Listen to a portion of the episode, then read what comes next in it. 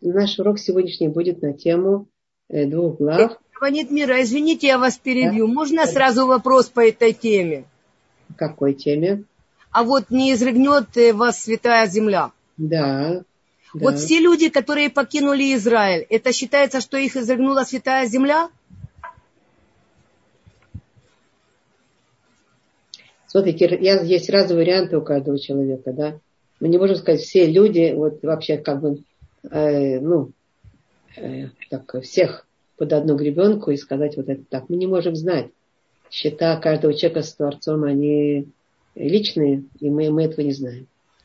Но действительно люди, которые себя здесь не находят, и не... Тоже не находят, им не нравится. Может быть, по деньгам, может быть, по каким-то данным, может быть, по каким-то возможностям, может быть, они здесь... чувствуют себя нереализованными и так далее. Я не знаю, разные какие-то ощущения. Да, безусловно, какая-то часть из них. Это будет личный разговор. Может быть, даже все, я просто не знаю. Личный разговор Творца с ними, что он их отсюда выгоняет. Но по поводу изрыгнет мы больше точнее мы можем знать об этом. Не по личным как бы судьям каждого, потому что это сложная функция.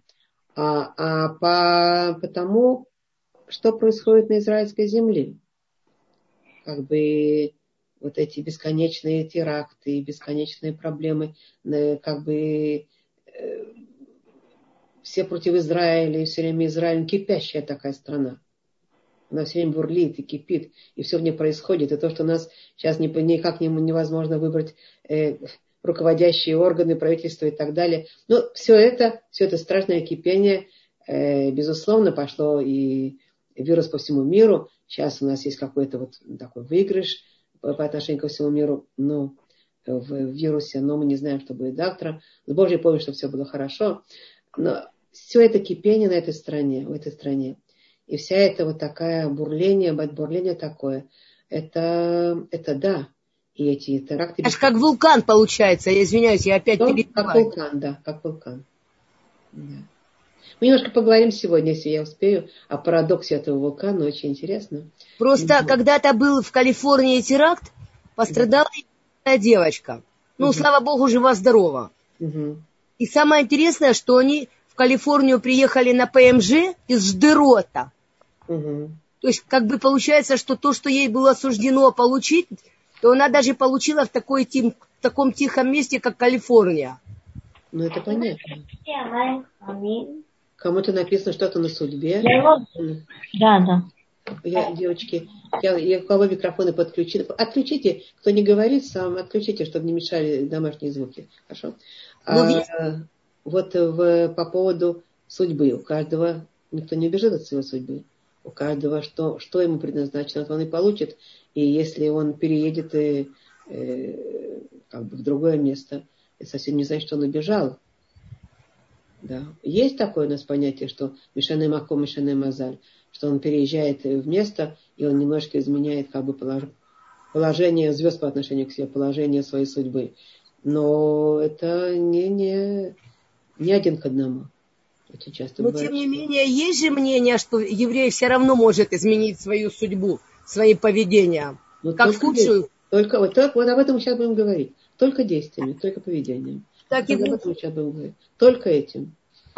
И если он сменил какое-то место, и там у него сменилось поведение, может быть, в зависимости от места, может быть, от чего-то еще, тогда, безусловно, он... Нет, я не говорю сейчас про обмену места. Просто вот человек понял, что к чему-то пришел, что вот если он будет лучше что-то делать, допустим, там что-то соблюдать побольше, или наоборот, только вернулся к чуве, что это ему изменит что, к хорошему. Не обязательно менять место, чтобы... понятно, очевидно. Конечно. Это вот эти выборы человеческие, вот они определяют его судьбу. А как человека можно в этом убедить, что если ты поменяешь отношение к некоторым вещам, то тебе это вернется? Это вопрос без ответа. Я поняла. Молиться за человека. Нет, мы можем говорить, когда мы должны говорить и можем говорить, но когда вот человек закрыт, то он совсем даже не откроется, если мы говорим как бы в закрытой структуре. Может быть, если у меня есть возможность рассказать что-то, и это по принципу «положи на сердце», а когда сердце откроется, тогда как на крышку положил, а когда открывается, тогда с крышки падает вовнутрь. Это можно, это есть такая возможность, есть так это. А вот и рабанит мира, я очень извиняюсь. Да. Вот еще это такая вещь есть. Если человек, значит, не хочет понимать этого. И прямо вот видел. Вот как это ему все-таки донести до него? Заперт. Если он видел, не хочет понимать, это он просто заперт. Заперт. Что можно сделать, когда человек заперт? Так, есть люди запертые совершенно. Есть люди, которые что-то, когда их потрясет немножко, они отпираются. А вот если, допустим, отрицательные примеры приводить ему, вот что вдруг кто-то другой так делал, и вышло плохо, это не будет как лашон ара? Если вы говорите с именами конкретными, то это будет, да? Нет, если не говорить с именами, но человек же и может и догадаться. Ну, можно изменить немножко какие-то тонкости, какие-то факты. Там вы говорите, там, семья с 3 детьми, вы скажете, семья там с 10 детьми. Например, да. Ну, ага. Или жили там-то, а поменять им место жительства в рассказе. Да. Но есть такой вариант, что на отрицательных примерах человека можно попробовать убедить. Написано у нас, что те примеры, которые мы видим перед глазами, и они, как бы, мы можем из них заключить, как себя не надо вести, так это специально такая форма обучения у Творца есть. Так и написано. Мы должны смотреть и извлекать уроки. Да? Спасибо. Да, хорошо. Ну, я тогда сейчас, значит, начну, я думаю. По поводу 2 глав, которые мы будем читать, это Ахарей мот и Кдошим. И то, что вам написали в расписании, насколько я понимаю, вот эту фразу из главы Кдошим, и не ходите... Сейчас, секундочку. Соблюдайте же все уставы мои и все мои законы, и исполняйте их, дабы не изрыгнула вас земля, в которой я веду вас, чтобы жить в ней. Вот эта фраза. Дабы не изрыгнула. Ну, дальше пишется. И не ходите по обычаям народа, которые прогоняют вас. Они-то все это делали, и поэтому я возглашался ими. А вам я сказал, а вы будете вести себя по-другому, завладеете землей их, и я отдам ее вам в наследие, землю, текущую молоком и медом. Я Господь, Бог ваш, который вывел вас из всех народов. Ну, вот это, как бы, это надо понять, о чем здесь речь. Начнем, как бы, с очень простого, а потом, может быть, уже об этом говорили. Я думаю, что в прошлом году, мне помнится, мы говорили о святостях и о святости земли Израиля, но как бы мы потом перейдем к тем темам, которые, я думаю, что мы их не освещали в прошлый раз. Если вы помните прошлый год, а если нет, я немножечко помню, кажется, что я говорила. Так вот, по поводу земли Израиля. Начнем с земли Израиля. Наше нахождение на земле Израиля нас обязывает. Земля Израиля требует от нас совершенно другие коды поведения. Это то, что пишет здесь конкретно Кадош Барух Ху в этой главе и дает евреям эти знания. Мир и целостность земли Израиля зависит от мира и целостности тех, кто живет на этой земле. Рав Шимшон Рефаэль Ирш говорит по этому поводу, что это правильно по отношению ко всему человечеству, по отношению... как бы поведение человечества по отношению ко всему глобусу влияет отношения, которые мы пошлем в мир, влияют на возвращаются к нам. Это влияет на состояние всей земли, всего глобуса, всего человечества. Так пишет Рав Шимшон Рефаэль Ирш. То есть это не только еврейский народ, а все народы своим поведением влияют на состояние земли, и она возвращает нам, людям, это отношение. Но подчеркивается здесь и во многих других местах, что земля Израиля особенно тонкий сейсмограф, измеритель такой, и нашего поведения по отношению к ней. И она завязана особенной связью на живущих в ней, и она не выносит мерзости, и она вырывает, ведь какое выражение здесь есть, как будто, плохое состояние желудка, несварение, вырывает тех, кто занимается мерзостями на этой земле. На самом деле этот принцип, мы видели, принцип реакции земли на действия, мы видели уже со времен начала нашей истории человечества. Потоп, который был на земле, когда поколение Ноаха извратило свое действие, мы видели, что земля среагировала, поскольку, как мы сказали, уже земля не способна терпеть слишком много гнусного, а расцвет всей земли будет зависеть от порядочного поведения населяющих их. И вот история с потопом рассказывает, что когда извратили все живущие свои действия на земле, были извращены, тогда был послан потоп, и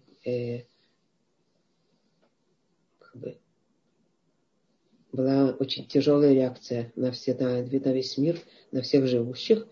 А после этого мы читаем еще историю, известную с Авраамом Вину, по поводу земли Сдома, которая тоже была перевернута из-за действия людей.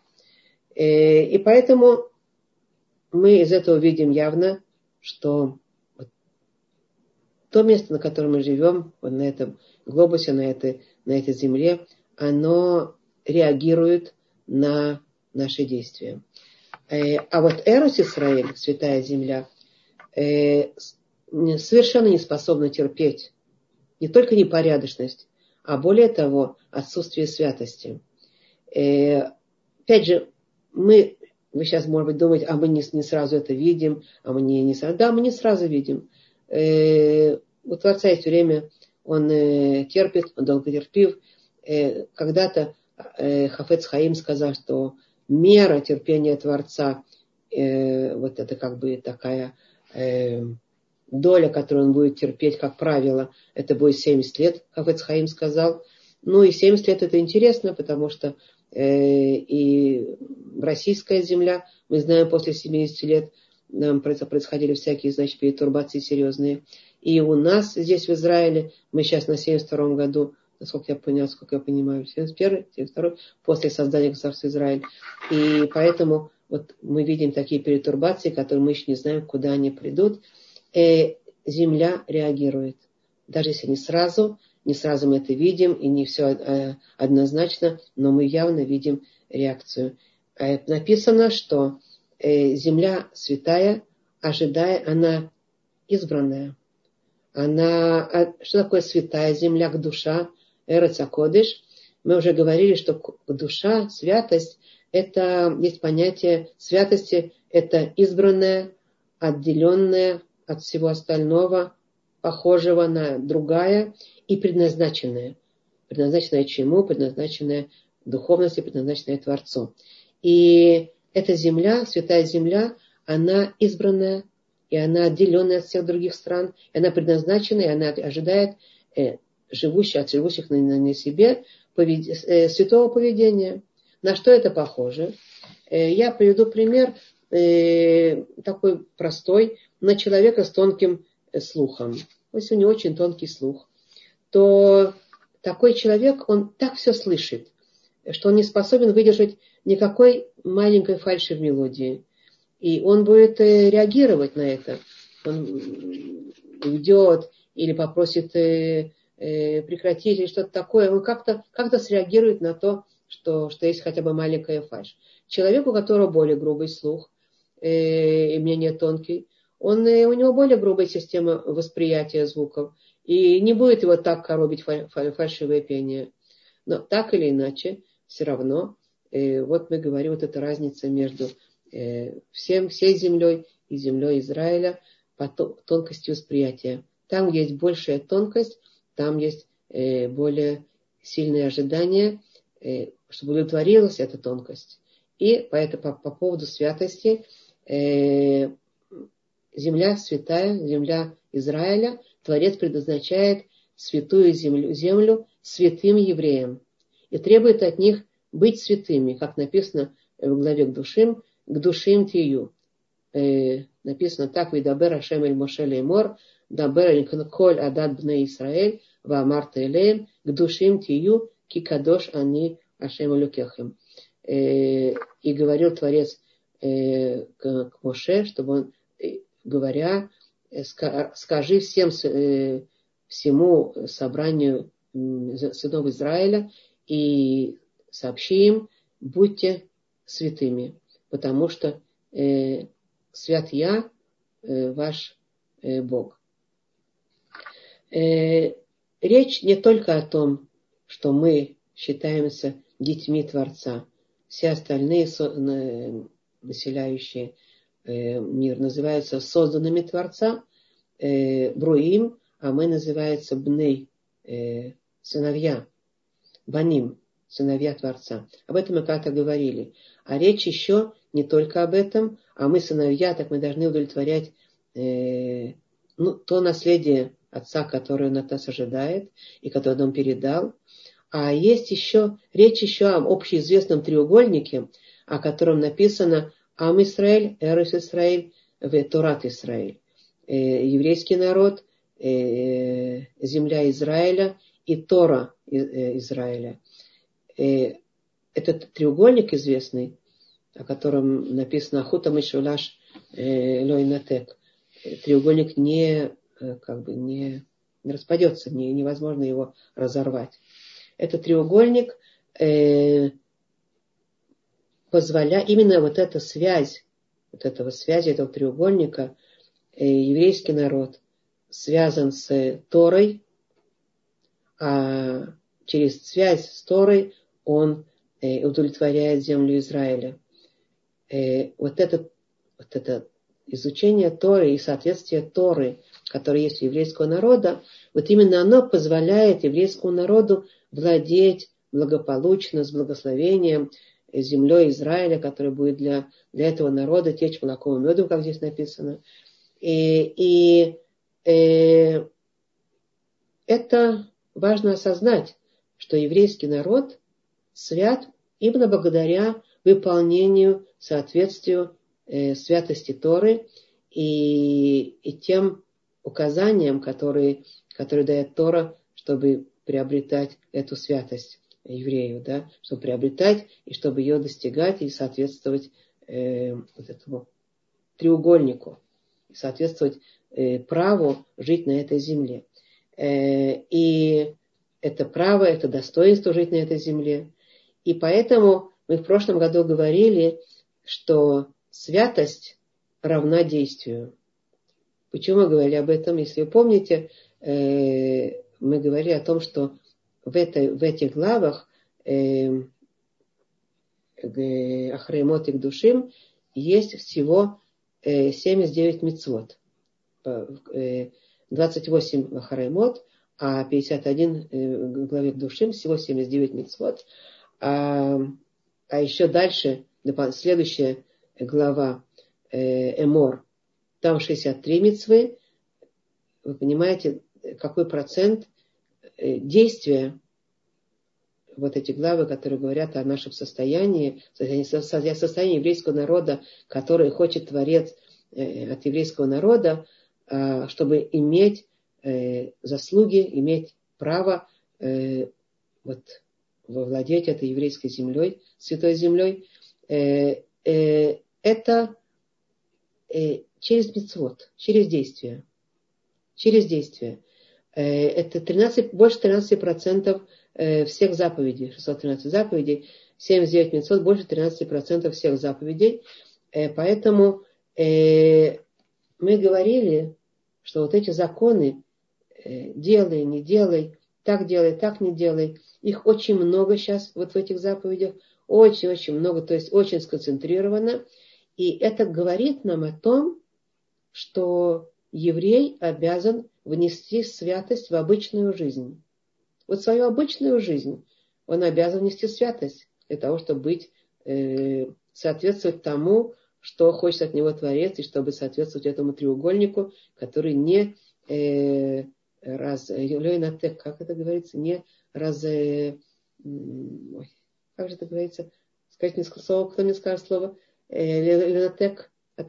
разрывается, не ломается. Он должен внести святость, и вот законы говорят об этом, элементарно в свою обычную жизнь каждодневную. И в дом, и в денежные дела, и в поле, и в сад, в саду, и в взаимоотношения с окружающими, и в наше времяпровождение, и в нашу одежду, и во все самое личное, во все, что выходит из нашего тела, слова, действия, и во все, что заходит в наше тело, еда, что слышим ушами, что видим глазами, что говорим в том, то, что выходит, это говорит, да. И поэтому, если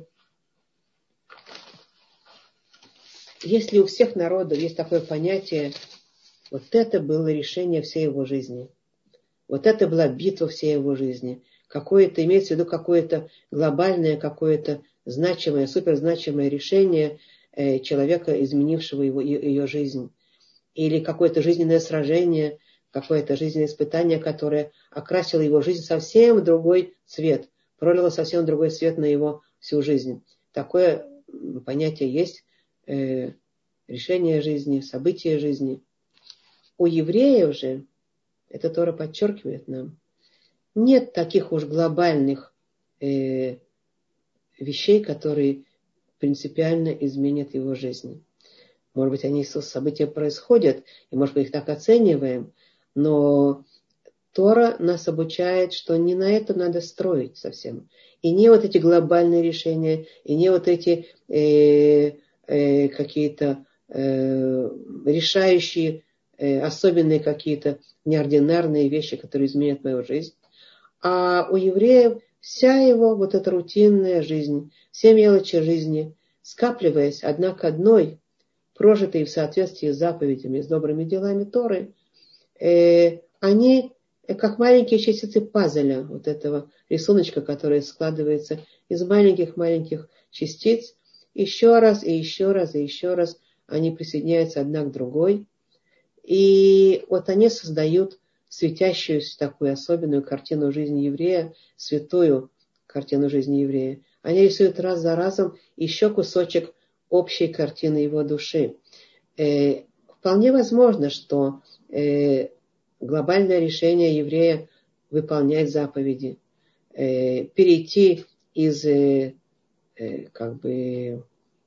статуса или жизни, не выполняющих, к выполнению заповедей. Вот это будет глобальное решение.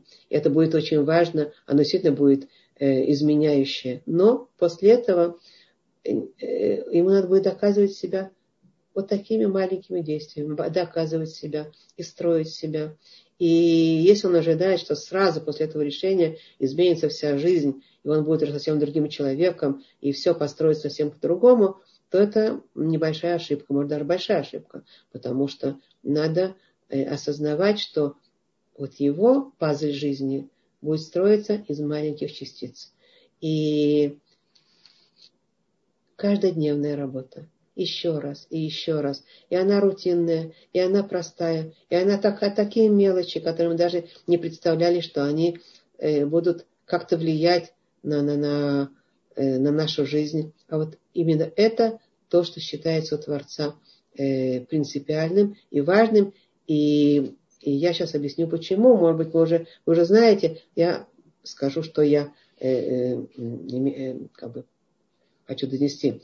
От Авраама Авину, нашего праотца, написано о нем, что он пришел к Творцу в возрасте 175 лет со всеми своими днями.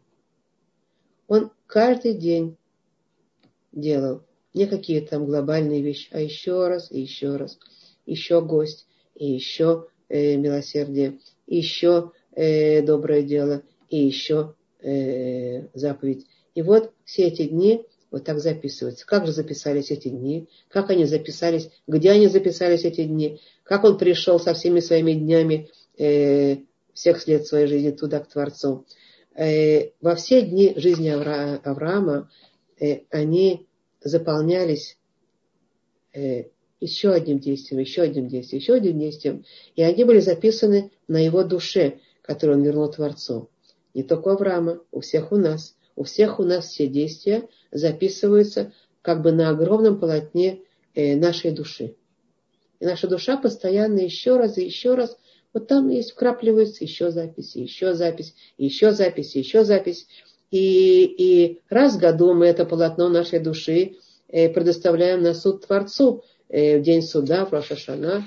И еще раз в конце жизни мы после 120, так называется, образно говорится, да, после смерти, после 120, мы предоставляем вот это полотно души, окончательно записанное, все, что мы записали все дни жизни, на оценку Творца, на его суд. Поэтому наши мудрецы подчеркивают, очень важно стараться и понимать, что каждая мелочь нашей жизни, она может сделана быть правильно, неправильно, угодно Творцу, неугодно Творцу. И так оно и есть. И поэтому наши заповедей столько много, 113, мы понимаем из них как бы целый спектр всех наших действий в течение жизни. И вот в этом заключается не в одном рывке глобальном каком-то, а в постоянном, вот это, знаете, как такое выражение Габлен вышивается, да, крестиком. Еще, и еще, и еще. Если мы немножко не имеем терпения, надо приучиться все-таки еще, и еще вышивать и вышивать и вышивать. И не падать, не пугаться от того, что сейчас у нас не было, не получилось, сейчас мы что-то запутались в нитки. И не все мы, Авраамовены, не должны быть такие, но мы еще раз и еще раз распутываем эти нитки, еще раз исправляем и вот как бы вышиваем габлен нашей жизни на нашей душе. Наши мудрецы говорят, например, что в заповеди пожертвования цдака, заповедь давать цдаку. Так в заповеди пожертвования гораздо лучше дать 1000 дней по 1 шекелю, чем 1 раз 1000 шекелей. И больше не давать. О чем говорят наши мудрецы, что ты можешь увидеть человека, и как бы, то есть душа воспылает, тебе захочется ему помочь, и ты дал ему 1000 шекелей цдаку, ты ему помог. Прекрасное действие. А ты можешь день за днем еще и еще и еще отдавать от себя по 1 шекелю, и в конце концов через 1000 дней наберется 1000 шекелей. Наши мудрецы говорят, что более значимо. Это не значит, что 1000 шекелей, данные одноразово, ничего не значит. Они да значат, но более значимо в глазах Творца. И вот это постоянное действие, даже оно менее значимое, оно более мелкое, но оно еще и еще постоянно, последовательно производится, еще и еще и еще. Оно производит принципиальные изменения в душе человека. Потому что это не единичный порыв души, который один раз сделан, а потом люди опять будут жить, как они привыкли. На это способны многие люди. А вот люди, которые делают постоянные действия, они вносят изменения в свои ежедневные, постоянные привычки, поведение, качество, еще и еще и еще. Постоянно и последовательно делают заповеди маленькие и побольше, разные. Тогда вот эти действия будут производить изменения в душе, изменения качеств характера, добавление вот этой святости постоянным образом. Ну и это тоже, это на самом деле реально мы можем понять, что это как бы правильно, потому что так и в любом другом каком-то обучении. Творец обучает нас, как быть святыми, как быть теми евреями, которые сыновья Творца, как быть теми евреями, которые связаны с Торой, Святой Торой, и через эту связь Святой Торы связаны со Святой Землей вот этим неразрывным треугольником. Мы, как и в любом обучении, мы можем увидеть пример. Например, любое другое обучение. Например, обучить человека игре на фортепиано. На пианино, да. Единожды проиграть какую-то пьесу, и даже, может быть, достаточно удачно, это еще не сделает меня хорошим музыкантом. Но если я каждый день буду упражняться, и даже короткими упражнениями, еще раз, и еще раз, и еще раз буду упражняться каждый день, то в конце концов я приобретаю ту технику и те навыки игры, и тот уровень музыканта на самом деле, который я никогда не приобрету вот этим единожным каким-то единоразовым действием. Да? И так и мы строим свою личность, растим свою душу по Торе.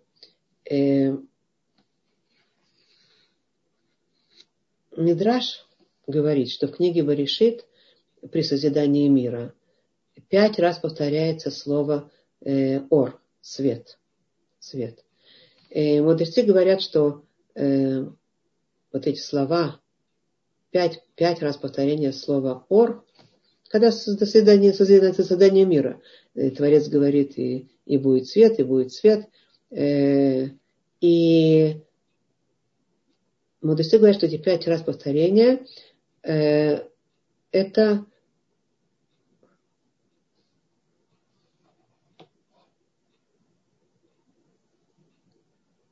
что-то происходит. Секундочку. Угу. Да. Эти 5 раз повторения это напротив 5 книг Торы. Потому что написано, так мудрецы поясняют, написано, что нер мицва ветора ор. Это из Мишлей. А Раши пишет, что мицва это как будто бы человек берет свечку и зажигает ее в том месте, где тьма. Еще мицва, и тогда много свечек зажигается в темном месте, есть свет. А Тора, она сама по себе, вот это тот свет, который Творец внес в мир. И мудрецы пишут, что это, по-моему, сейчас я скажу, это Раши поясняет. Раши поясняет, что «Вайомер элоким ваи ор». Это первый раз он сказал, в главе Берешит. Это напротив книги, первой книги Берешит.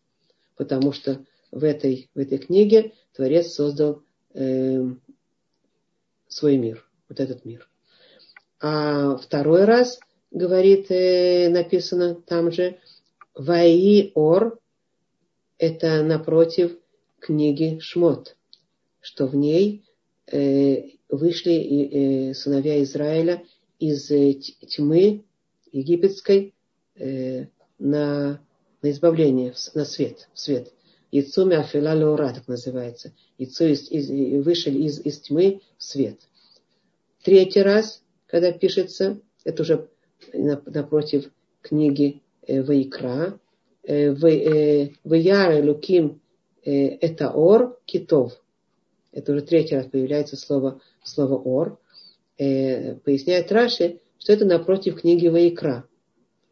И потому что эта книга «Ши мля элахот работ венихпальбо аор китов».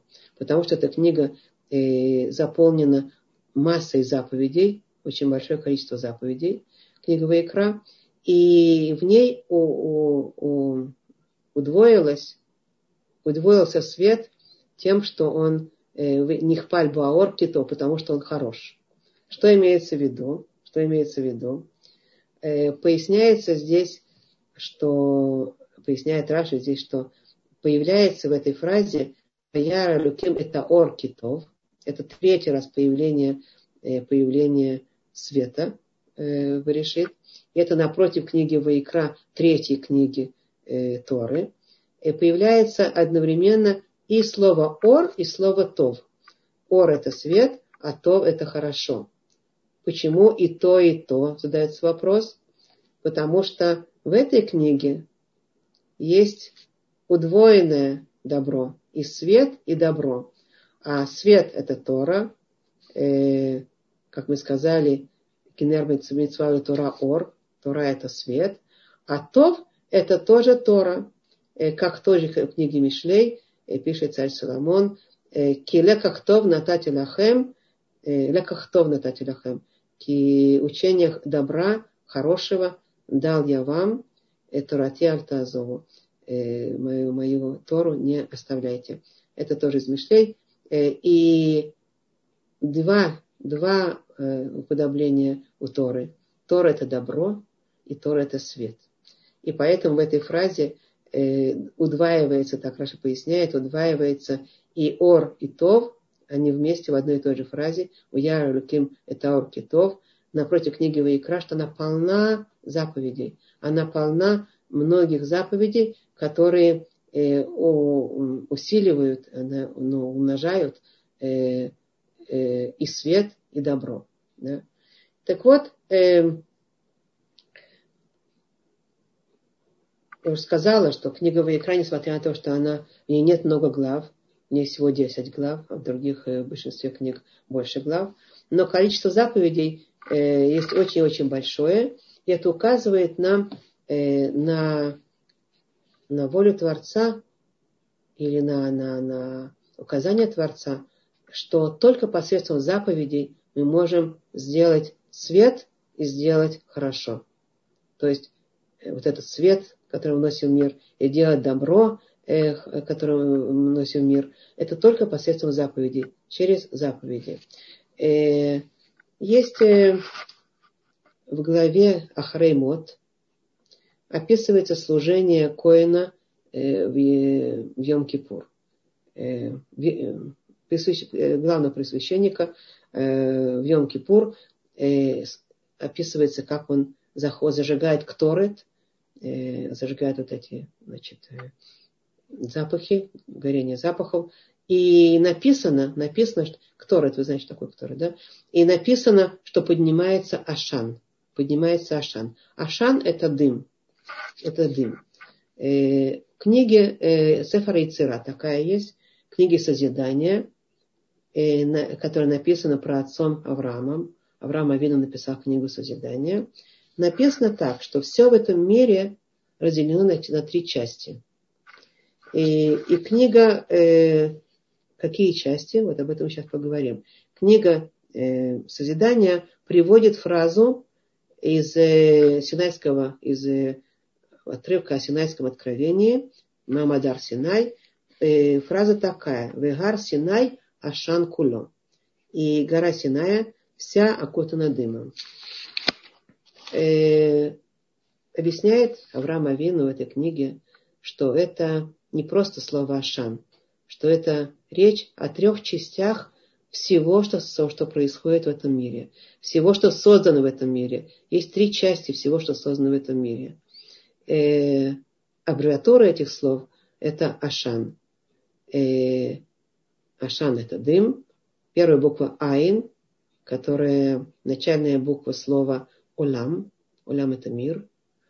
А вторая буква «шин», это начальная буква слова «шана», год. А третья буква – это «нун», «нефеш», которая начальная буква «нун», это «нефеш», начальная буква слова «нефеш», это «душа», «душа». Имеется в виду, что Авраам Авину поясняет, что такое мир, год, душа. То есть «ашан» – это аббревиатура вот этих трех слов: мир, год, душа. Мир имеется в виду, это то место в мире, которое как бы занимается данной точкой. Год – это то время в мире, которое занимается данной точкой. А душа – это та душа, которая находится сейчас вот в этом месте и в это время. Сочетание вот этих трех компонентов, оно пронизывает все в мире. Для примера, такой-то человек находится его, то есть душа его, такой-то человек находится в таком-то месте и в такое-то время. В таком-то месте точно и в такое-то время, год, месяц, день, час точно в этом мире. Вот это созидание, этот человек находится там. Или даже это, если другое созидание, в котором тоже есть душа, но не такая, как у человека, безусловно, а более низкого порядка, это цветок. У растительного мира тоже есть своя часть вот этого души, которая позволяет ему развиваться и расти и так далее. И это цветок. То же самое, он находится сейчас в таком-то месте мира и в такое-то время конкретное. И даже стол, что это материальная структура, что мы говорили, у материальных структур есть тоже какая-то часть вот этого частицы души, которая пронизывает все созидание мира.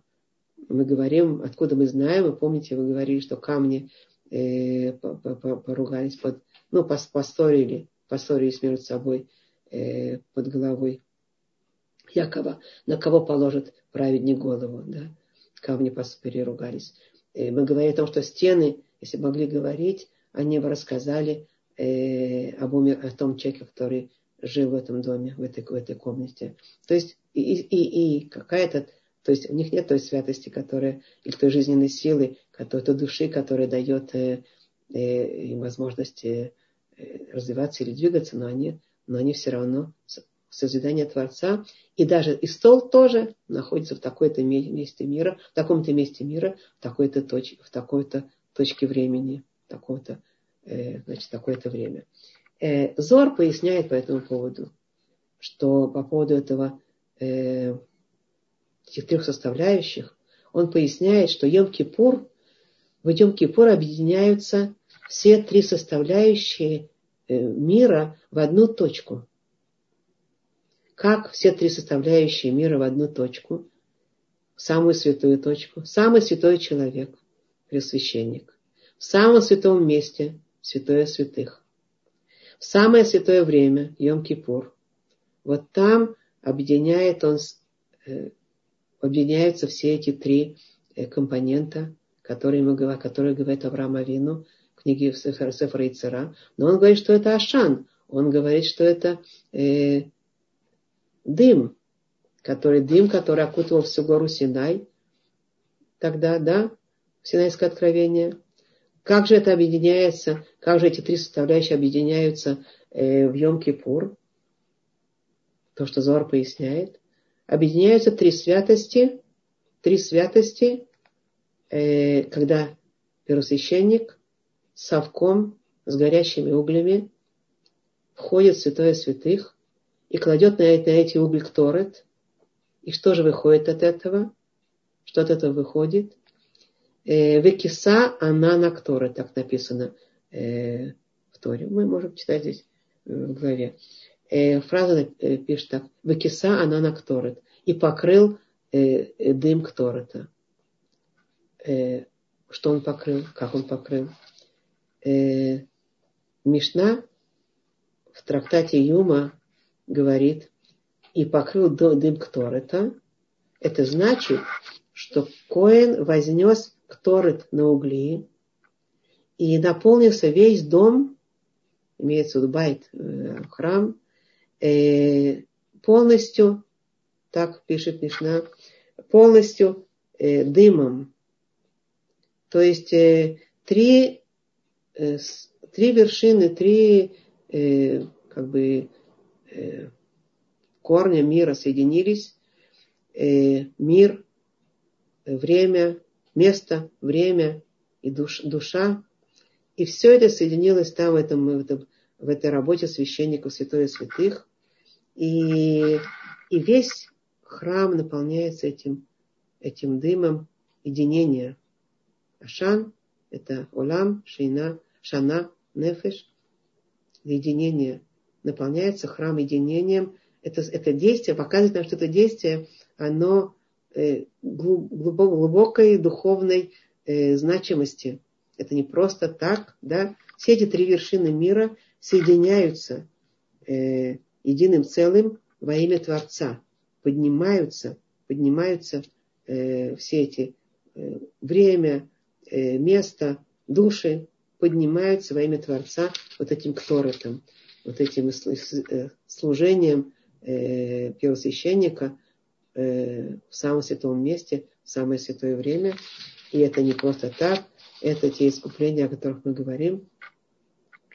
Так наши мудрецы говорят, что кторот вообще, вы знаете, чтение кторота, это считается большим действием. Человек, когда читает кторот, он как бы присоединяется к этому действию, он тоже делает многие искупления.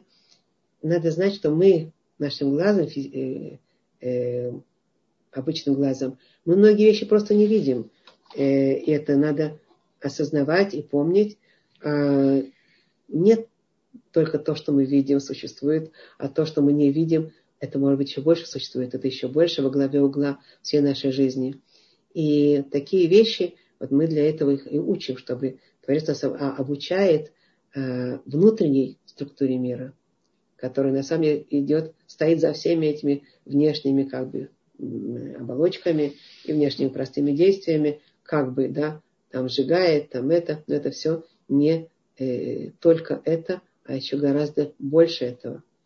И в чем смысл? В чем смысл всего этого? Дело в том, что хочу сказать,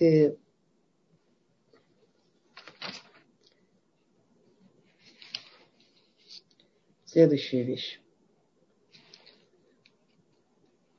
Наше государство Израиль один раввин уподобил ребенку в процессе его становления и роста. Пока ребенок маленький, заботится о том, что он покушает, и как и во что он поиграется, и как и сколько он поспал, то есть более физические потребности. А когда он растет, то от него уже ожидается другое развитие. Он растет, подрастает, становится взрослым, подростком. От него ожидает уже развитие интеллектуального, более интеллектуального, более духовного, созидательного, целенаправленного. Принципы и смысл того, чтобы он знал принципы и смысл того, что он делает. И точно так же с нашей землей Израиля. Поначалу заботились о том, вот физически, вот существует земля Израиля физически. Но она уже подрастает, она уже должна показать, что она, как бы в ней происходят эти процессы святости, которые должны быть в ней, и поэтому мы должны, ожидается уже от нее, что сейчас на ней будет происходить, проявляться смысл жизни, это святость, это как бы единение между тем народом, который на ней живет, и землей этой. Те святости должны соединяться через Тору. И в главе Кдошим очень четко поставлен смысл жизни еврея. Смысл жизни еврея. Глава конкретно пишет, обращается ко всему еврейскому народу и каждому еврею говорит, когда придете в землю вашу, вот что вам надо делать. И тут мы начинаем читать предложения всякие. Всякие предложения. Такого типа, условно-придаточного, да? Если то, если это то, то то, если это то, то. И, например, если кто прелюбодействует, смерти да будут преданы. Прелюбодей и прелюбодейка. Если кто возьмет жену брата своего, это осквернение, бездетны будете они. И также соблюдайте все уставы мои и законы мои, и наполняйте их, дабы не изогнула вас земля, в которой я веду вас, чтобы жить в ней. Видим здесь такое, как бы, условное, обусловленное такое. И мы это часто слышим от раввинов, такие вещи. Несчастье там X случилось, потому что не соблюдали Y. Да? Что-то такое случилось. Потому что не сделали так-то и так-то. Когда мы слышим это, какое у нас ощущение поднимается, когда мы слышим это? Иногда мы принимаем это, но когда нам это не подходит под наши под наше восприятие, мы начинаем возмущаться. Ух, как это примитивно. Это же... Кто сказал, что это произошло из-за этого? Мы возмущаемся. Может быть, да, может быть, нет. А мы это часто слышим. И это неотделимая часть восприятия иудаизма. Что если то, если будет так-то, то, если сделаете так-то, то будет так-то. И мы говорим, кто сказал, что это из-за этого, кто сказал, что... Кто же из нас знает расчеты на небесах? И эти фразы, это из-за этого, может вызвать у человека, у нас у всех, могут вызвать у нас ощущение отторжения, может быть, сопротивления. Мы думаем, запугивают нас, хотят застращать какими-то, прямо как вот какие-то там, знаете, христианские там монахи-проповедники, которые занимаются миссионерством. Мы уже не дети, нас не надо запугивать. И это возмущение можно понять. И сопротивление можно понять. Иногда нам это не нравится. Это кажется слишком примитивно. Это естественно, может такое быть. Ну и что? Это значит, что нет связи между действиями и результатами. Нет связи. Мы, как правило... будем возмущаться, потому что эта связь действия с результатами нам лично она не подходит. Но в конце концов все мы будем вынуждены признать, что частенько даже нашими человеческими глазами мы видим явную связь между действиями человека и результатами этого действия. Тора пишет нам конкретно, что земля Израиля требует от нас какой-то особенный код поведения. Не как у всех народов, а совсем другой. И мир, это по поводу земли Израиля, но мы говорим еще не только, мы говорим о поведении, о том, что будет с человеком лично, если будешь так-то, то будет так-то. Это не только по отношению к святости Израиля, по отношению к святости еврея, если он будет не соблюдать ту святость, которая в нем, и действие не соответствует этой святости, то это тоже будет вызывать ту реакцию, которая нам совсем не будет нравиться, и которая нам будет очень тяжела. И это важно осознать. Это не как у всех народов. Этот код поведения, который требуется от нас, это совсем не как у всех народов. Мир и целостность, и благо земли Израиля, всего еврейского народа, каждого еврея, зависит от цельности и благоприятных действий еврея в глазах Творца. И вот это называется святостью. Да? Тора пишет нам, святыми будьте. Что значит святыми будьте? Отдаленными от того, что принято у всех народов. Предназначенными только Творцу. И гораздо приятнее и легче читать в Торе фразы «люби ближнего, как самого себя». Эта фраза меньше напрягает и меньше отталкивает.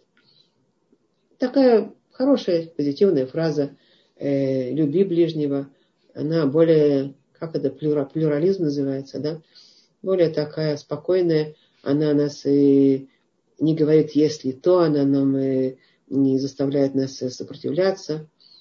Но все-таки Тора выбирает говорит не только такие приятные фразы. Она говорит нам и вещи, которые не совсем приятные для слуха, или даже совсем неприятные для слуха.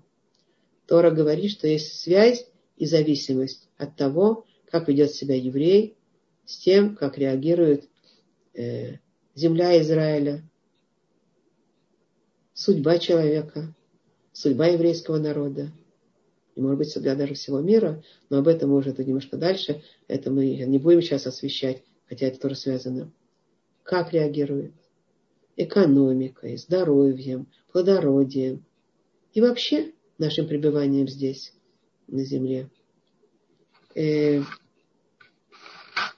Вот эти главы, которые мы сейчас читаем, они занимаются огромным количеством заповедей, нарушениями и наказаниями за них, и изгнанием из земли, если не изгнанием, а предупреждением, что если не будете так себя вести, будете изгоняться, будете изрыгаться от земли. Да?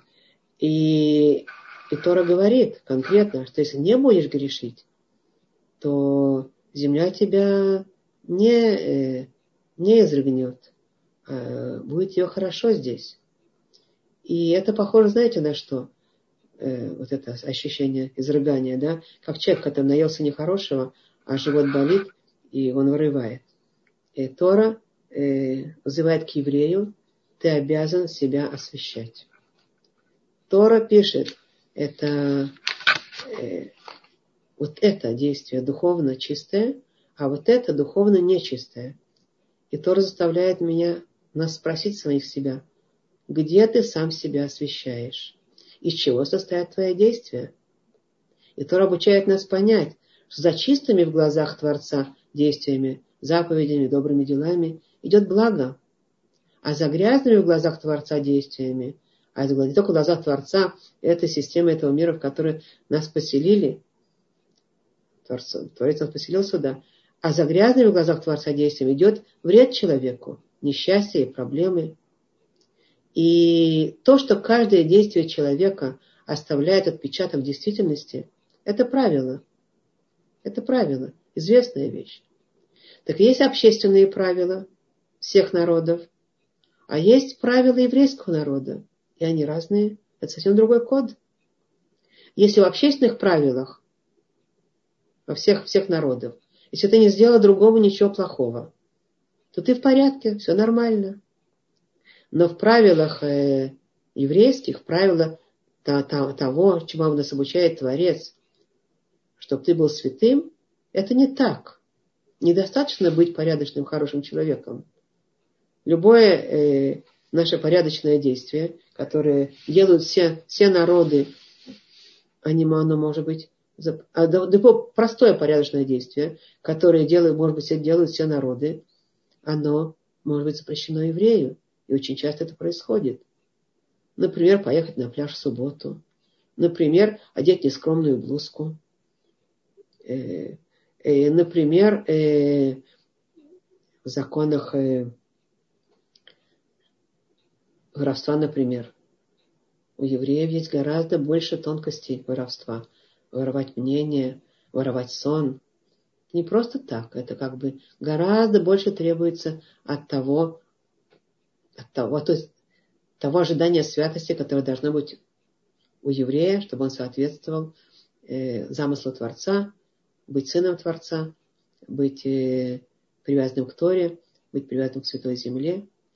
И это то, что пишет нам конкретно в этих главах и во многих других пояснениях, что человек, который делает неправильные действия, хотя оно может быть очень порядочно в глазах народов, но по-еврейски это неправильное, он создает тум'а, создает нечистоту в мире. И эта нечистота возвращается потом к нему, и он имеет результаты своего нарушения.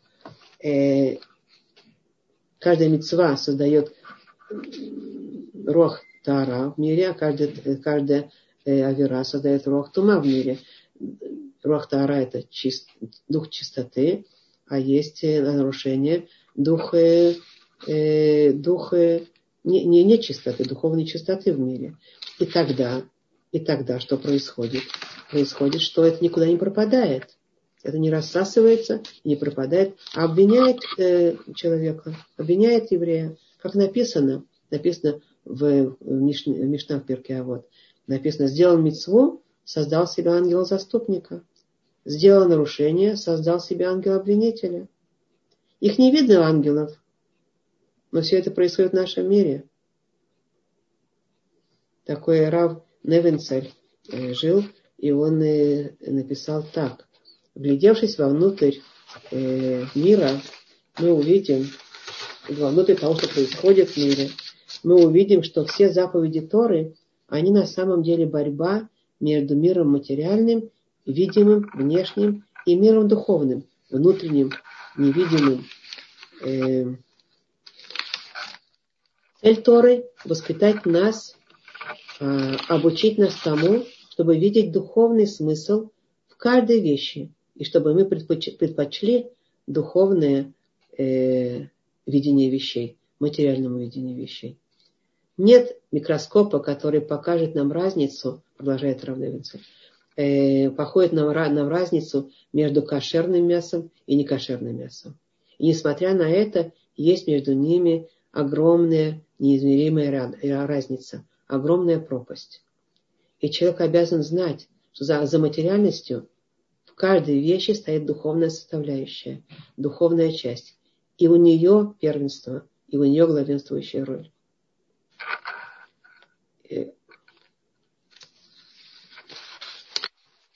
Это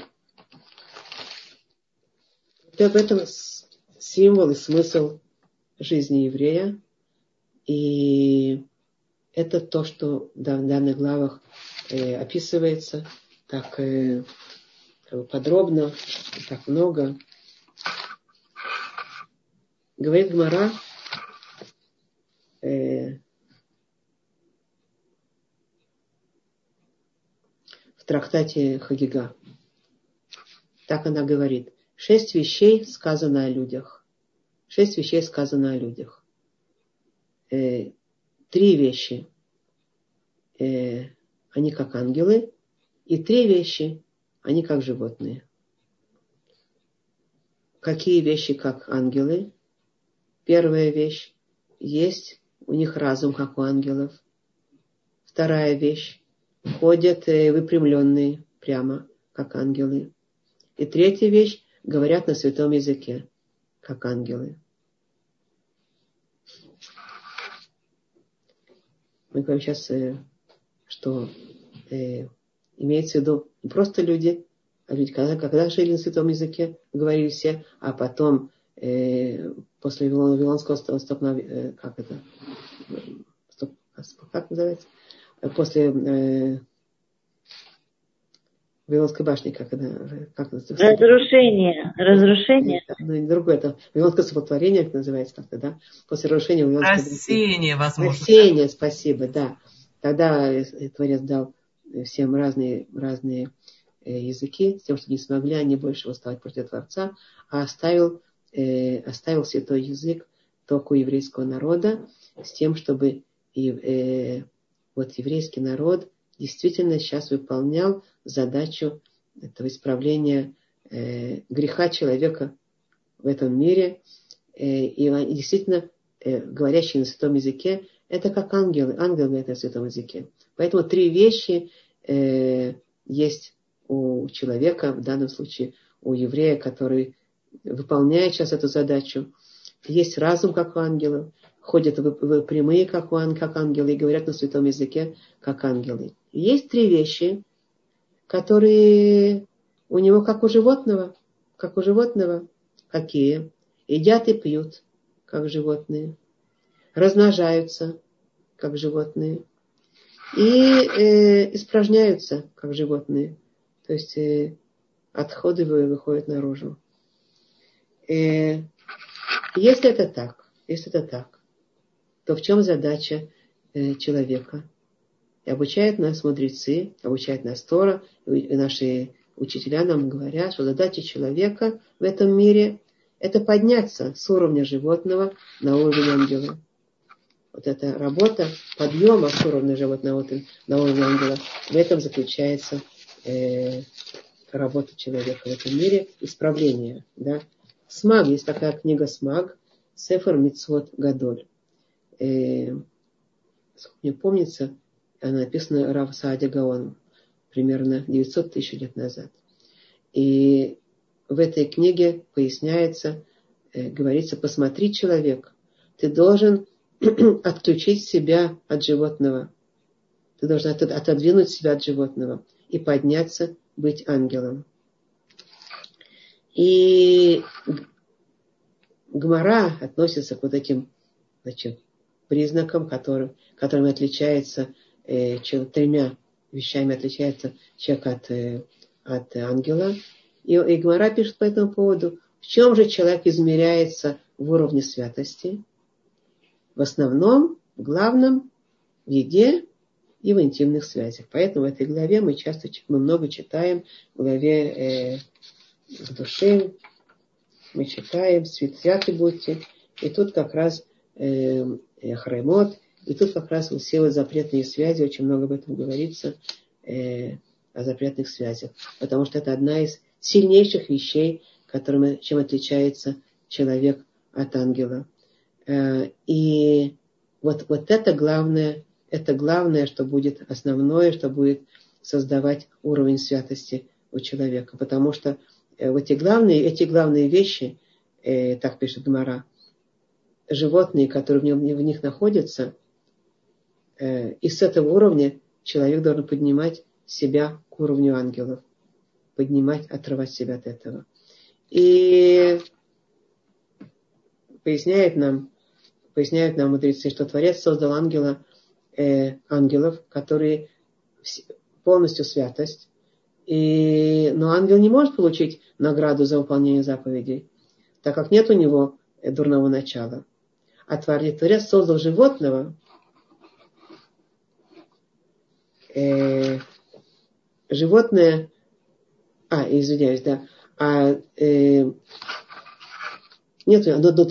создал человека, которому он дал вдобавок и божественную душу, и животное начало, и духовное начало, и ангельскую структуру. И вот он может получить награду за выполнение заповедей, потому что у него есть тот Ецер, который он будет преодолевать, и тогда за это он будет иметь награду. И поясняют нам наши мудрецы, что поэтому Творец создал животное, которое не получит наказания ни за какие свои действия. Допустим, животное пошло, ему захочется покушать, травку даже пощипать, и он пошел на чужом поле пощипать травку. У животного нет разума, и поэтому нет разума, он не может понять, что кушать чужое запрещено, а поэтому Творец не может иметь претензии к животному. Но когда Творец создал человека, который гибрид между животным и ангелом, и у него есть разум, как у ангела, и понимание, как у ангела, и обладание этим святым языком, как у ангелов, и прямое хождение, что это значит, что животное, оно по определению ходит на четырех, оно видит только землю. А человек, он ходит на двух ногах, и он видит небо, и он видит перед собой будущее. У него есть и разум, и святой язык, и вот эта осанка, вот это хождение совсем другое по этой земле. А поэтому Творец взял человека и говорит ему: у тебя есть силы, как у ангелов, разум, как у ангелов, и ты должен преодолеть с помощью их качества, свои животные качества. Есть еще, ведь же есть масса вещей, которые человек не может оторвать себя от своих животных потребностей и подняться к уровню ангелов. И там опять задается вопрос: как же я же не могу стать ангелом? Я же всего-навсего человек. Да, я еврей, да, я стремлюсь к святости, да, у меня есть разум, но, тем не менее, есть вещи, от которых не могу оторваться от них. Есть я должен, все остальное тоже должен, обязан. Во мне есть эта часть, и поэтому Тора говорит: наоборот, ты обязан есть, обязан охранять свое здоровье, обязан иметь интимные связи, потому что это тебе необходимо и для размножения. Все тебе нужно, но никто тебе не сказал, что все это ты должен делать как животное. Не по инстинктам, не по влечению, не всю еду, которую хочется, должен кушать. И не все свои потребности, которые тебе хочется, должно удовлетворять. Да? Вот тут надо их обрабатывать. И для этого Тора дает нам, человеку, вот это ты обязан оторваться. Ты не должен быть как животное, что инстинктивно по влечению идти за тем, что, что тебя ведет. И это во всех уже областях. Когда мы говорим о этих трех пунктах, о которых мы сказали, это как бы главное, основное, ключевое животное, как бы, животный компонент в человеке. Но мы когда-то говорили с вами и раздраженность, и жестокость, и желание там унизить, оскорбить, побить и так далее. Это все, как мы говорим, копыта, которыми человек может хотеть бодать другого. Это тоже животные качества. Это тоже все надо обрабатывать. Поэтому есть целый набор этих заповедей, которые еще раз, и еще раз, и еще раз через вот это созидание постепенной привычки, навыков преодоления автоматизма, преодоления инстинктов, преодоления вот этого влечения и автоматического влечения. В отрывке Теилим 49-м отрывке Теилим, 21-й пасук, там написано: Адам бикер велоевин нимшарки беемот надаму. Человек, пребывающий в великолепии, но неразумный, подобен животным погибающим. То есть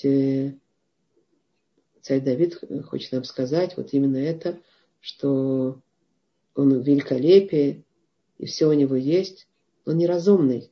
И он подобен такому животному, который погибает, которое не... Оно пришло и ушло, а человек нет.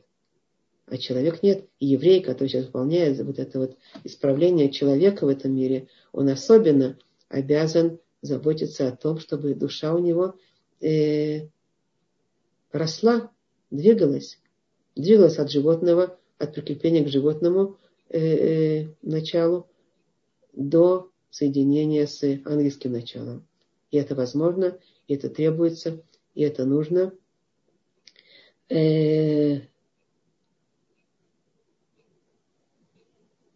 Есть такой вопрос наших мудрецов. Ведь Творец создавал создание, книга Берешит, создавалось все создание с высших структур. Небеса, и все небесное воинство, и светило. А потом он уже пошел как бы животных, а только потом человека. И наши мудрецы задают вопрос. Неправильно, как бы не такая должна быть последовательность. Если он начал с небес, Творец, создавать мир, и с небесного воинства, ангелом он создал небеса, и ангелов, которые наполняют небеса, то следующее, что должен был создан человек, снижая, а потом уже животное. Да? Только потом. А наши мудрецы поясняют, что именно для того, чтобы именно есть подоплека в этом. Сначала Творец создал все высокое, а потом животное, а потом только человека, потому что, во-первых, чтобы не возгордился. Когда у него гордыни будет, то ему скажут люди: да ты же, комар тебя опередил, ты же после него был создан, как бы ниже. Но это еще, может, не самое основное, а более такое определяющее, более как бы нам будет понятное. Это второе, что чтобы подняться ближе к небесам, должен человек преодолеть то животное, которое стоит между ним и небесами. То есть небеса, и есть животное, и есть человек. И для того, чтобы подняться к небесам, подняться к ангелам, он должен преодолеть этот занавес, эту, может быть, как это сказать, вилон, как это сказать, махица, преграду эту, которая называется животное в нем. Да. И для этого существуют все эти заповеди. И тут не только выполнение техническое, а самое главное — это та связь между тем разумом ангельским, который есть у человека, и его действием конкретным материальным. Для примера, подразумевание, то, что называется кавана, подразумевание. то, что называется мицвот бликавана к могу блин и шама. У нас написано мицвот без подразумевания, оно как тело без души. То есть оно плохо работает, да? Плохо работает. Есть мнение, что мицва, сделанная без подразумевания, она вообще мицва, или она никак не считается. Есть мнение, что считается все-таки, а есть мнение, которое говорит, что она как бы даже не считается. Подразумевать. Что подразумевать? Что подразумевать? Какие подразумевания? То есть должна быть голова связана с нашими действиями. Какие подразумевания? Пример. Животное, когда кушает, у него нет никаких других мыслей, как только то, что телу нужно и что телу хочется. Ну, как бы хочется. Вот тело потянуло на это, вот он будет откушать. Это то, что есть у животного. А когда человек идет кушать, то, что дал ему Творец, он кушает не только для тела, и не автоматизм. Вот я сейчас получил, мне хочется кушать, у меня есть аппетит, сейчас надо пойти покушать. А тут важно соединить подразумевание, подключить голову. Ты кушаешь для того, что для духовных подоплек, чтобы была сила у тела и у души выполнять волю Творца в мире. Это одна духовная подоплека. Вторая — благодарность Творцу. Я знаю, откуда это идет, я знаю, кто мне дал, я знаю, для чего мне дал. Спасибо. Это наше благословение, о котором мы говорим. И тут важно, чтобы они не были такие автоматические, пробормотал благословение, а именно подумал о благословении. Что ты сейчас получил, что ты ешь, спасибо за что. И потом благословение после еды, которое тоже... Все это те подоплеки, те мысли, которые должны быть у человека при исполнении заповедей. Так еврей вот еще раз себя поднимает, выполняет эту задачу от отрыва от своей животной, преодоления этого преграды между собой и небесами, и ангелами, отрыва от животного, отдаления от существа. Опять же, полностью оторваться мы не будем, и не надо, и Тора этого не ожидает, наоборот даже, она только говорит, все это поднять. Все это животное поднять к управлению головой с мышлением ангела. И вот есть еще интересная вещь, что еда перед Йом-Кипуром, если вы знаете, считается вторым постом, днем поста. То есть великая святость есть у еды перед Йом-Кипуром. Но казалось бы, почему? Это же мы кушаем, мы едим перед Йом-Кипуром. Так это приятно.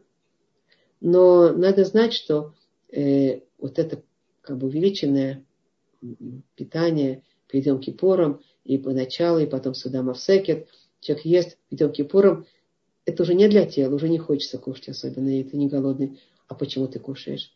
Ты кушаешь во имя духовного, ты кушаешь во имя Йом-Кипура.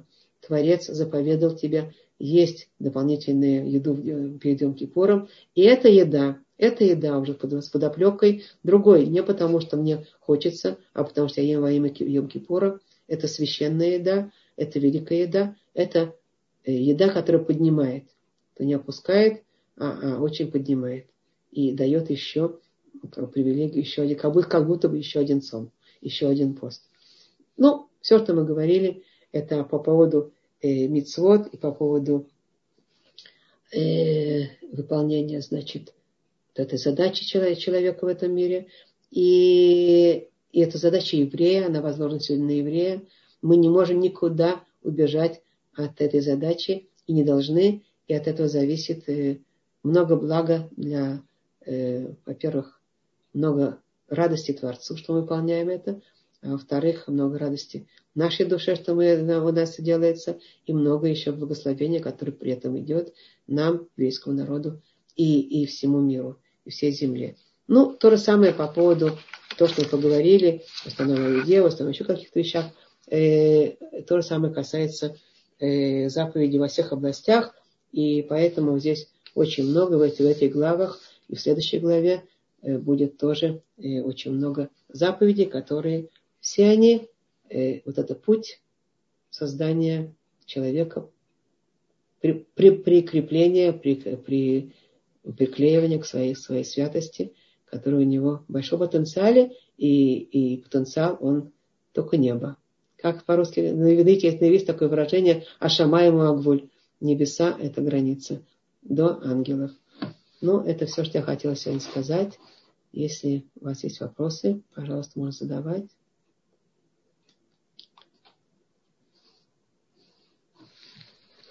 Рабанит Мира. Да-да. У меня к вам такой практический вопрос. Да.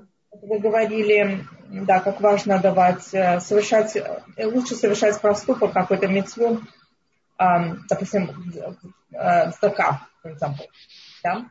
Да. Быть меньше денег, но каждый день, так? Или как можно более часто. Да. Вот, допустим, здесь вот в нашей такой Америке существует такая вещь, как можно назначить, чтобы какое-то количество денег уходило в определенное время через банк. То есть банк будет вычитать эти деньги в то время, когда ты ему сказал в этот банк. Like scheduled payments. Uh-huh. Да? Вот это... Лучше такого не делать, потому что это как бы нету, мы не посылаем эти деньги тогда, допустим, вот каждый раз, когда уходит этот сдака, она уходит как в календаре. Вот сказала мы, допустим, каждую среду. Вот она и уходит тогда в каждую среду.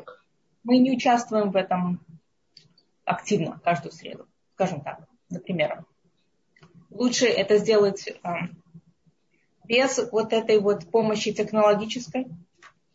Смотрите, это не совсем реально в нашем мире, потому что мы все переводим свои деньги через какие-то вот эти вот аккаунты, как вы говорите, и мы подписываемся, какой-то ишива просит, подпишитесь там, каждый месяц будете нам пересылать какую-то сумму.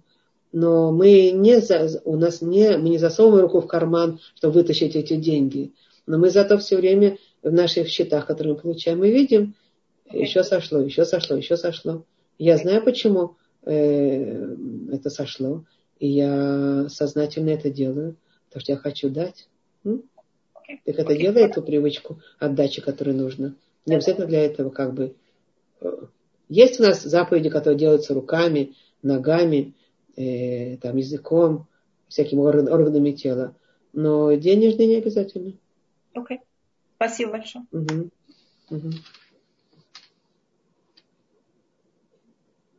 Еще что-то? Вопросы какие-то? Или все? У меня есть вопрос. Да.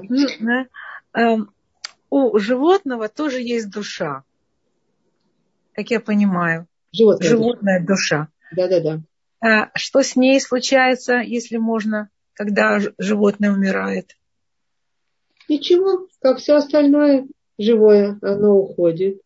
И это никаких как бы нет ни судов, ни там и поднять, ни ничего. Это просто все живое, оно, если энергия, то переходит одна в другую.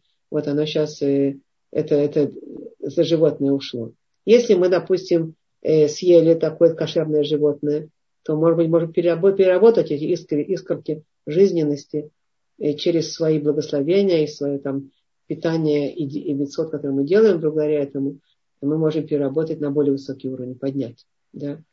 Но если просто оно скончалось, то скончалось.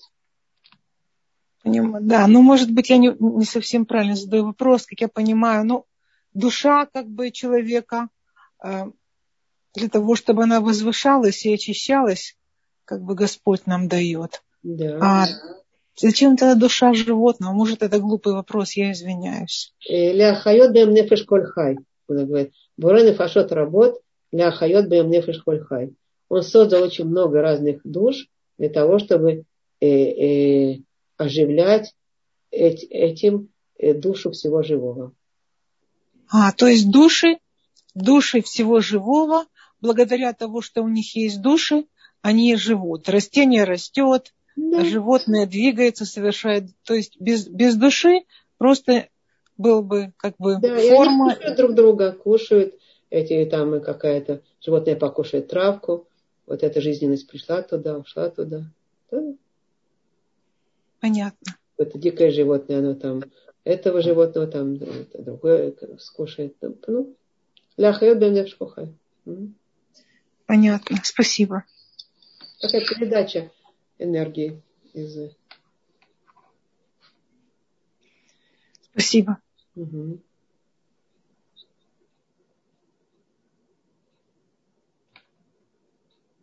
Творец создал наш мир очень большой и очень как бы много-много всего. И очень много большой, огромной мелочи и крупные вещи. И это бесчисленное множество. И царь Давид, у него был вопрос. Может быть, есть какие-то создания, которые лишние, которые ненужные. Например, зачем Творец создал пауков? Например, это был такой вопрос. Может, это лишнее вообще? Зачем это нужно? А потом, когда у него была сложность... Секундочку. Да, он прятался в пещере. И за ним гнался там его сын. И он прятался в пещере. Не помню, кто летает царь Шауль за ним. Не помню по точной истории, кто за ним гнался. И он прятался в пещере.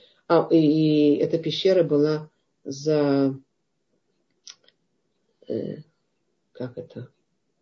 Паук. Пришел паук, и эту пещеру закрыл паутиной. Вход в пещеру.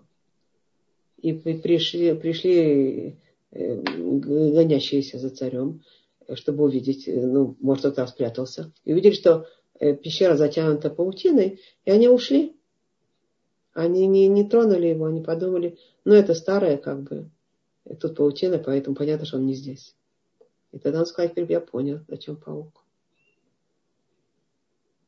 Тогда, то есть у каждой мелочи есть своя причина, почему Творец создал. Ничего.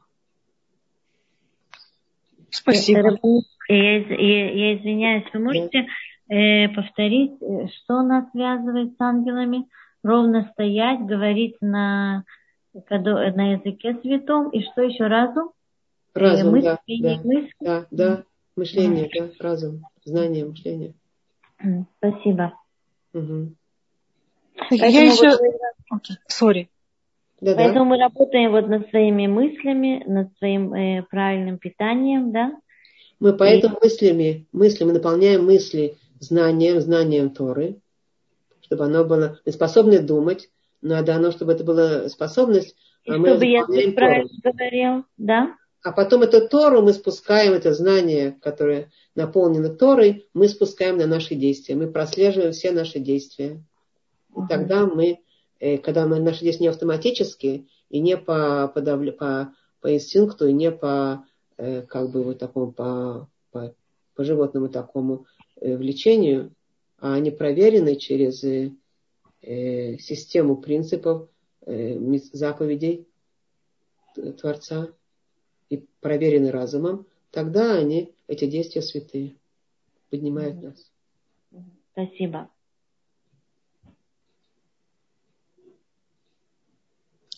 Такой еще вопрос, немножко не по лекции.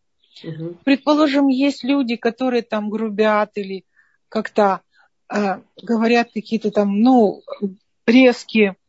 И, предположим, говорить с этими людьми невозможно. И, может быть, даже иногда понимаешь, что у них какие-то там свои психологические проблемы, то все, что остается, это просто молиться.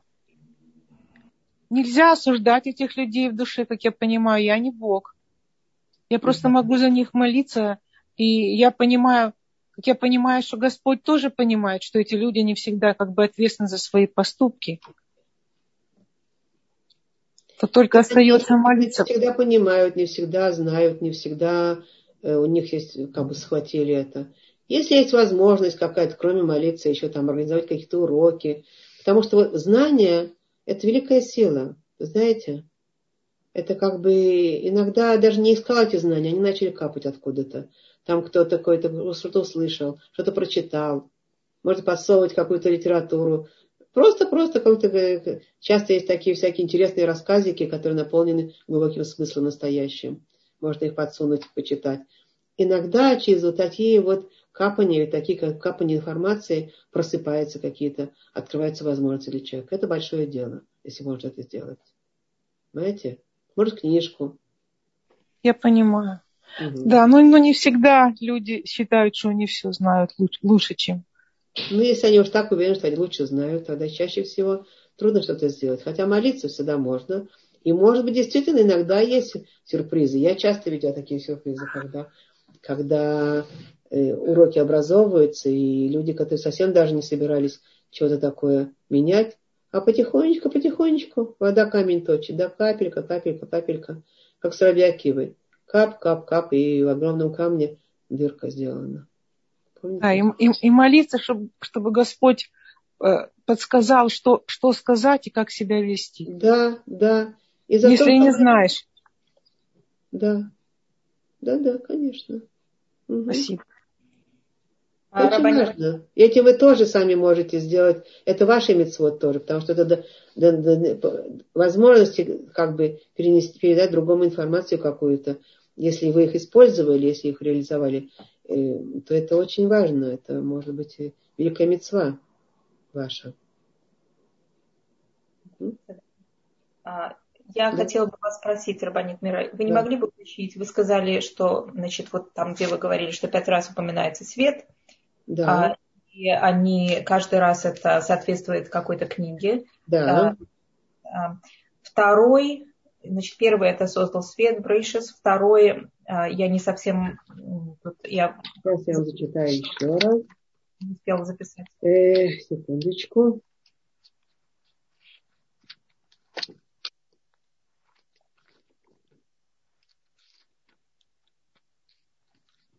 Шмот. Там, где... где она здесь у нас.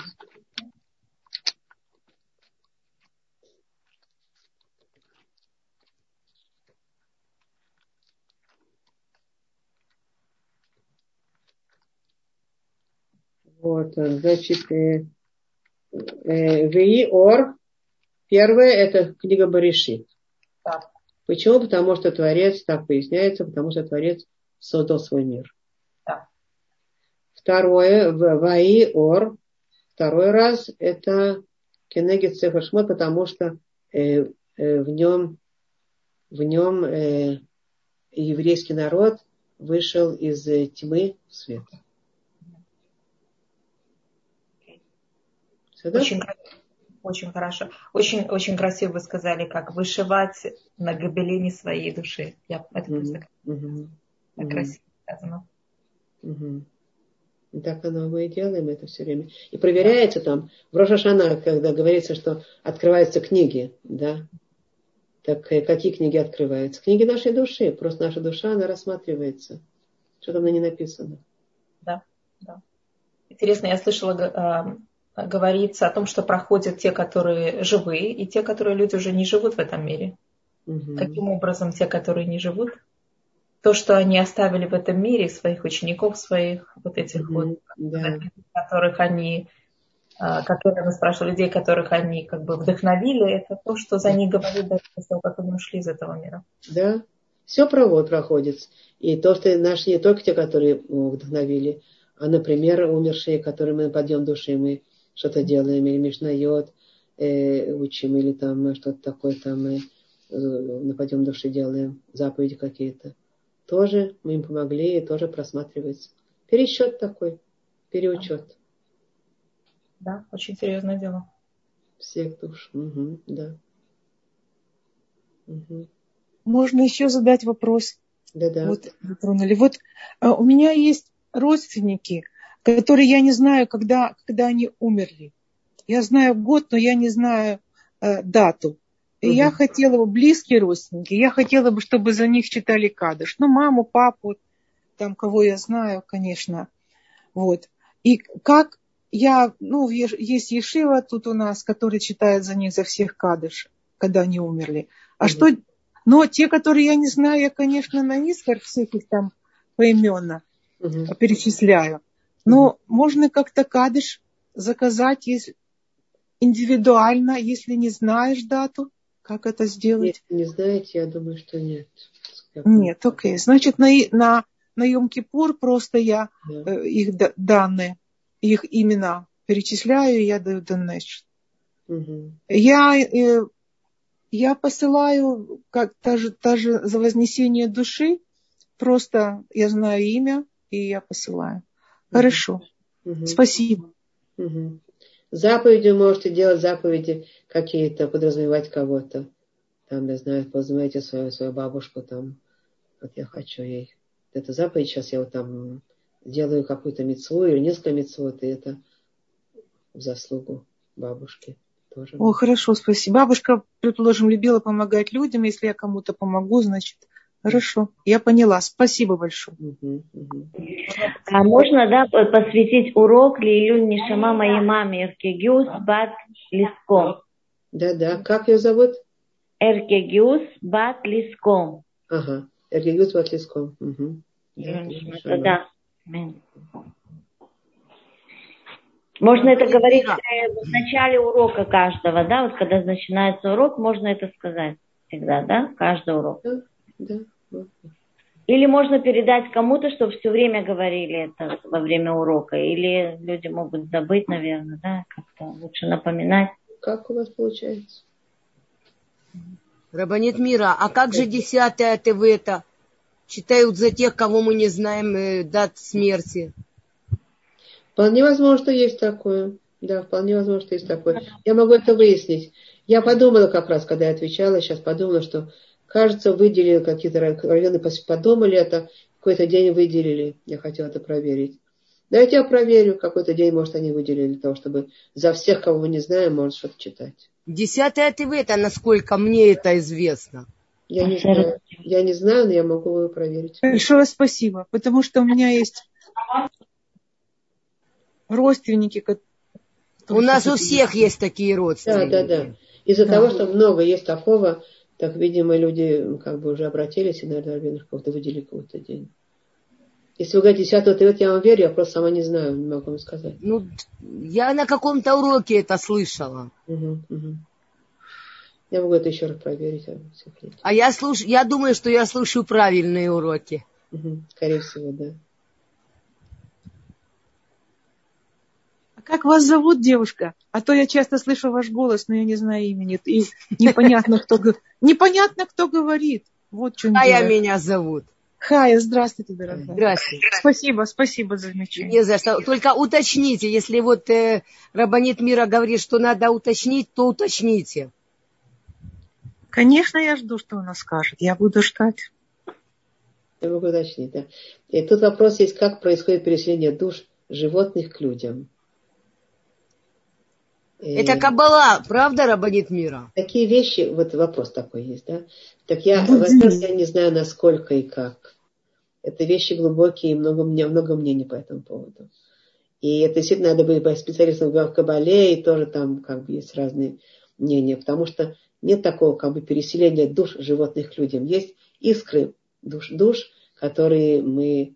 Сегодня вообще нет такого прямого, душа перешла. Какая-то часть она переходит, какая-то искра перешла. И поднимать искры животных как бы выше, для того, чтобы давать им, значит, подъем такой этим душам животных. Это такое мы знаем, да. Мы когда едим и делаем над ними всякие, значит, мицвот, заповеди и все такое благословение, вот эта душа, эта искорка души поднимается. Искорка души этого животного, которого мы съели. А переселение душ, я такого не знаю. Вообще надо знать, что с переселением душ это не все так однозначно. Всем нам сегодня вроде бы известно, что есть переселение душ у людей, от человека к человеку. Переселение душ, вроде бы, да. Надо знать, что есть несколько серьезных древних еврейских ученых, которые утверждают, что такого нет. Так что... А вот я тоже слышала, что не животная душа к человеку, а человеческая душа, если что-то не доделала, какой-то малейший, она может попасть в душу какого-то животного. Да. Бешвилитакен что-то одно, да. Как бы мелочь какую-то даже может быть. Да. Может быть даже прощение какого-то человека. Да. Вот это я слышу. Это много написано об этом по этому поводу. И ты опять же имейте в виду, что при этом есть мнение очень серьезных авторитетов, которые считают по-другому. Так что это глубокие вещи, мы их должны в общем знать, но сказать конкретно вот один к одному, что это точно так, вот эта душа точно так, это надо обладать, может быть, и руах кодеш, пророческим даром, чтобы это точно знать, да? Ну, девочки, учите простую арифметику, не лезьте в высшую математику. Вот, Хай, я с вами согласна, потому что это мое понимание, что каббала это абсолютно для очень высоких людей. Нужно выучить, как вы говорите, всю простую арифметику, а потом туда. Потому что я, конечно, это привлекательно, мистика, сказки, может быть, я извиняюсь, это говорю. Но я пыталась послушать даже на Талдоте какую-то лекцию, которая затрагивала каббалу. И я решила, что не для меня. На Талдоте море уроков для женщин. Море. Даже не море, а океан. Не, ну вот я решила, что каббала пока недалеко. Не знаю, доживу ли я, что она будет для меня. А не на Талдоте вообще опасно. Рав Кушнир говорил про каббалистов. Поэтому это, есть Талдот, понимаю, есть Байрот-Ицхак. Не, но я только Талдот слушаю, и до каббалы мне еще очень, очень далеко. А Байрот-Ицхак там есть очень хороший отдел именно для женщин. Спасибо. Я пока тут. Большое вам спасибо за совет. Я просто говорю, что я чувствую, что мне еще надо расти и расти. Ну, конечно, есть женщины разные. Я только начала, поэтому. Вообще это опасно, потому что, как я понимаю, можно не туда пойти. Мысли не туда ведут. И потом очень дорого заплатить за это. Вот да. Это самое страшное будет. Правда, рабанит мира? Да, это может запутать человека. Просто совсем принятие черное за белое, белое за черное. Это очень вещи такие, они эфемерные, они зыбкие. Они должны как бы на чем-то очень-очень прочном, глубоком знании каком-то сидеть, чтобы подкрепляться, а иначе оно будет... Рабанит мира, а это что уже, вы закончили урок? Это уже только вопросы? Да, я закончила. Скажите, а вот что-то интересное про 119-й Теиль вы можете рассказать? Что интересное вы хотите? Ну вот он же своеобразный, этот Теиль, правильно? Mm-hmm. Там каждая буква как бы... Ну... Я не знаю, как это правильно выразиться. Mm-hmm. Буква алфавита. Буква алфавита, да. Mm-hmm. Mm-hmm. Я не услышала. Буква алфавита. Нет, я думаю, что я сейчас не могу вам рассказать. Я должна ладно. Заглянуть и посмотреть. Потому что по памяти так. Спасибо за вопрос. Это очень важно. Mm-hmm. Мне даже Рабай сказал, что когда я прихожу к маме на могилу, чтобы он мне написал, какие части, имена моей мамы и как бы душа моей мамы. Mm-hmm. И он написал, что это надо читать. Да.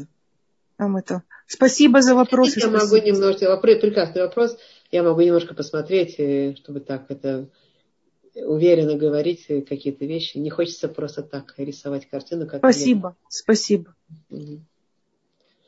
У меня есть к вам такой небольшой вопрос, Рабанит. Uh-huh. Я тут пытаюсь найти в Хумаш, вот там, где мы говорим, там, где мы описывали приношение Киторос, Коин Гадол, это вот слово Эйн, Айн, Шин, Нун, оно упоминается именно в том псуке, где говорится про Киторос? Да, Ашан, да. И под ней Ашан заполнил дом, да. Ашан это же вроде бы дым. Ашан. Вот это Ашан. Это сгорание, это Ашан, но у этого есть глубокий смысл, а потом Авраам Авину, значит, и сказал, что это определяет три части мира. Три основные части.